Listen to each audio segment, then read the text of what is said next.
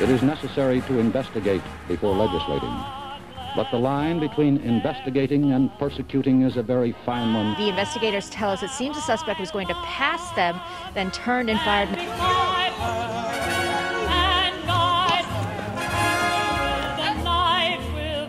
Christine Laura, what you're seeing behind me is one of multiple locations. I rise to support the impeachment of President Donald J. Trump. And I'm about to talk to him about allegations that he was involved with prostitutes in Moscow and that the Russians taped it and have leverage over him. Welcome back to Information Operation. We are not in the studio, obviously. We are outside of the forward line of troops in Ukraine, uh, coming to you from uh, a nice Soviet hotel. Uh, notice the uh, charismatic curtains behind me. Today, we are lucky to have Andras Laszlo from Hungary. He's an advisor to the ruling party, Fidesz. Welcome, Andras. Hello. Thanks for being. Thanks for inviting me. So, uh, Hungary is an extremely interesting country. It's been through similar to what Ukraine has been through with Soros, uh, trying for state capture, that type of thing. Can you talk a little bit about the situation in Hungary as far as pushing back against the, the globalist agenda, if you will, and, and how your party is is reacting to that, and then we'll move on to some to the election and other things. Mm-hmm. Thank you. Well, uh, in Hungary, we have a national conservative government since 2010 and the government has been elected with a the, gov- the governing parties were elected in uh, 2010 from opposition into government we had a liberal socialist government for eight years until 2010 and since 2010 we have the current alliance of Fidesz and the Christian Democratic People's Party, and the prime minister is Viktor Orban. Mm-hmm. And in the last uh, three cycles, we had a, a comfortable majority in parliament, and we're looking ahead to elections which are going to be held on the 3rd of April this year. So very soon, we're only a couple of weeks out, maybe 40 days, 39 days. So mm-hmm. it's it's going to happen very soon. We're in the middle of a uh, election campaign, therefore, uh, and international interference, unfortunately, has been a regular in our elections. I know in the U.S. this was a very hot topic for for many years and and still is. Unfortunately, in Hungary, it's pretty much the the normal standard. I yeah. I, I must say we had we had international uh, issues really high on the agenda in the latest elections in 2018 because of the migration crisis, which start, started in 2015. So um, Hungary put, had a very um, tough stance on illegal immigration. We said we want border control. We said we want to control the external borders of the European Union. As you may be aware, there's something called the Schengen system, mm-hmm. which means that countries which are members of the Schengen agreement, between them, there's no more border controls. So the outer Schengen borders are really important to be protected and defended. Right. And the southern border of, border of Hungary is such a border. So it's a Schengen border. Mm-hmm. Uh, and we said when the migration crisis started that we're going to erect a border fence and we're going to defend the Hungarian and Schengen border. Of course, this went really strongly opposite to you know the ideals of uh, of progressives and leftists who want open society, who want open borders, who welcome illegal immigration, you know, uncontrollably. Uh, sure. Uh, you see this also in the U.S. We see it in Europe. It's the same leftist mentality. Um, and Hungary clearly said, no, we don't want this. We don't want to be a transit country. We're mostly not a destination country. I mean, most illegal immigrants crossing into Hungary and crossing, therefore, into the European Union, they wanted to go further north, further west, into Germany, into Scandinavia. But we said, hey, we're, we are a serious country. We are a sovereign country. There's not going to be hundreds of thousands of illegal immigrants just walking through the country uh, as they wish. Um, this actually brought a very strong reaction from leftists uh, all over the world, uh, but mostly in Brussels and, of course, right. leftist elites in the US. And we've had very, very bad press ever since. Uh, we've been demonized. Um, and this is now being uncovered gradually throughout several leaks in the past past few weeks where journalists, where um, uh, leaders of uh, NGOs, also belonging to the Soros network, uh, openly talk about the fact that yeah, Hungary is is treated according to double standards. There's there's a campaign against Hungary uh, for the the positions it has taken, and it's and even if other countries do something similar, they won't be criticized, but Hungary will be. And in this election cycle, we're looking at the same effect. Uh, Hungary introduced a law in last June which uh, limits or restricts um, sexual content aimed at minors, mm-hmm. uh, sexual content generally, but also uh, content which aims to promote gender change for minors. Mm-hmm. Um, so uh, there's a limit on this restrictions. Uh, we've had very big blowback from mainstream media, from uh, EU elites. Uh, but the government said, no, we're sticking with this. Uh, we'll have the people decide. So on election day, we'll also have a referendum with four questions wow. uh, regarding uh, sexual content and advertisements, promotions uh, related to minors. Uh, and of course, whether parents get a say in these issues, even though it's a matter of education, whether teachers should decide, schools should decide, or whether parents have the right to decide about the sexual education of their children.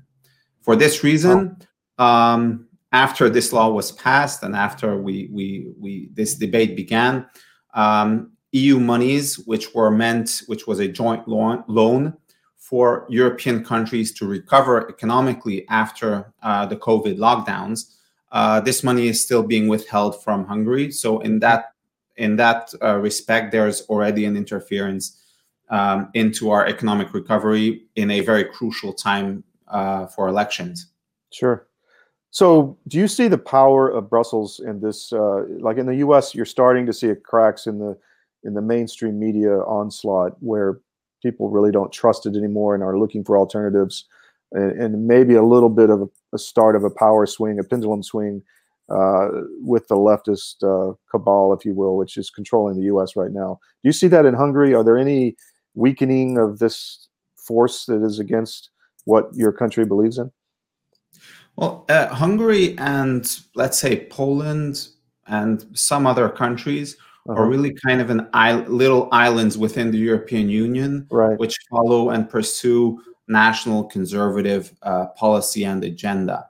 Most of the European Union and the larger member countries are led by leftist coalitions mm-hmm. uh, often led by liberal or sometimes socialist. So it's a very difficult situation. And it's a very unusual situation because our media landscape is not dominated 90% by liberals. We have a pretty fair kind of 50 50 um, uh, opinion for conservatives and for uh, liberal mainstream. So this is obviously unacceptable to liberals in, in the Western Europe. Yeah. Uh, they're used to uh, total domination or almost total domination in the media landscape. Uh, it's unusual for them that there's a national government which is not limited by coalitions. Uh, we are a very we have a large majority in parliament, so we had the chance to introduce a new constitution in 2012. If there was anything, uh, you know, a new situation came up, a new crisis like the migration crisis or the the COVID situation, uh, the government and the parliamentary majority was able to act very swiftly to counter these um, these situations and come up mm-hmm. with answers and and put legislation behind it if necessary. So um, in that term, we are we are kind of unique within the European Union. Obviously, uh, there are many conservative parties across, across Europe which are looking yeah. at Hungary as an example.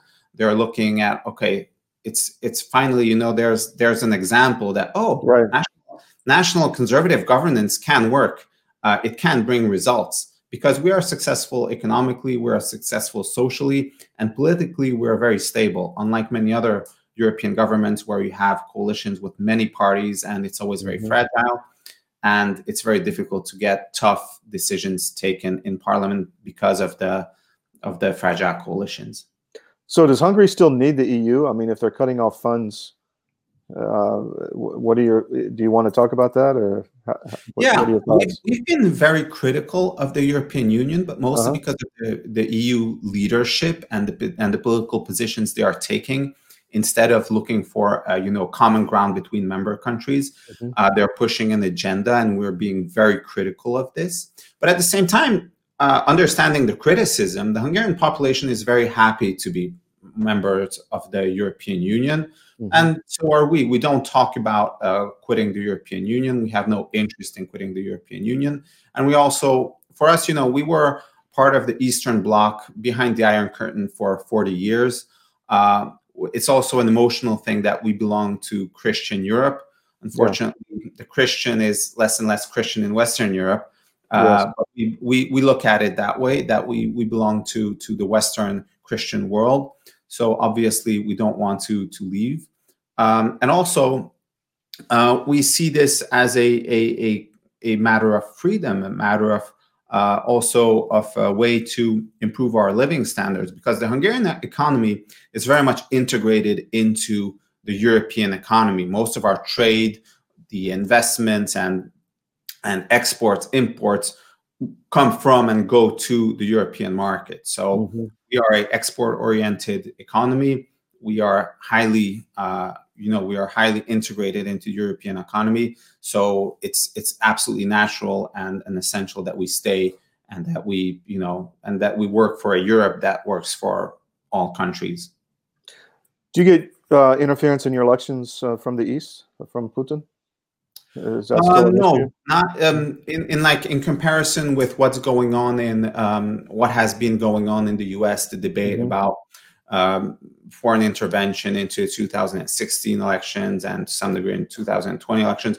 We don't have that kind of uh, intervention. What we have is usually international media being extremely critical, spreading fake news. I mean, mm-hmm. just if you look at what happened yesterday, the European, um, the EU countries um, decided on sanctions against Russia because of the Russia-Ukraine right. conflict. Right. And early in the day, there was already um, news articles appearing that Hungary is the only one blocking. Uh, we're puppets of Russia, etc. And and obviously, by the end of the day, you know, it was EU officials who welcomed it. Yeah, there's agreement on sanctions. So it was it was entirely fake news. And we had this in the COVID situation when we passed a law which allowed for uh, swift measures to counter this the situation and defend mm-hmm. the population. Uh, we had this all the time. There's always when we, there was the migration crisis. It, interference is really in kind of like trying to manipulate um, the Hungarian electorate and, of course, the international uh, audience about what's happening in Hungary. And we spend a lot of time countering these these fake news. Where does Hungary stand on the, the vaccines at this point? Because um, I haven't followed that in your country. Are, I know you pushed for a high level of vaccination. Are you are you starting to drop any of those mandates, or where, where does Hungary stand? We had. It's very interesting. Uh, Hungary is not seeing the social tension that many other Western countries are seeing because mm-hmm. of vaccinations and because of uh, COVID restrictions.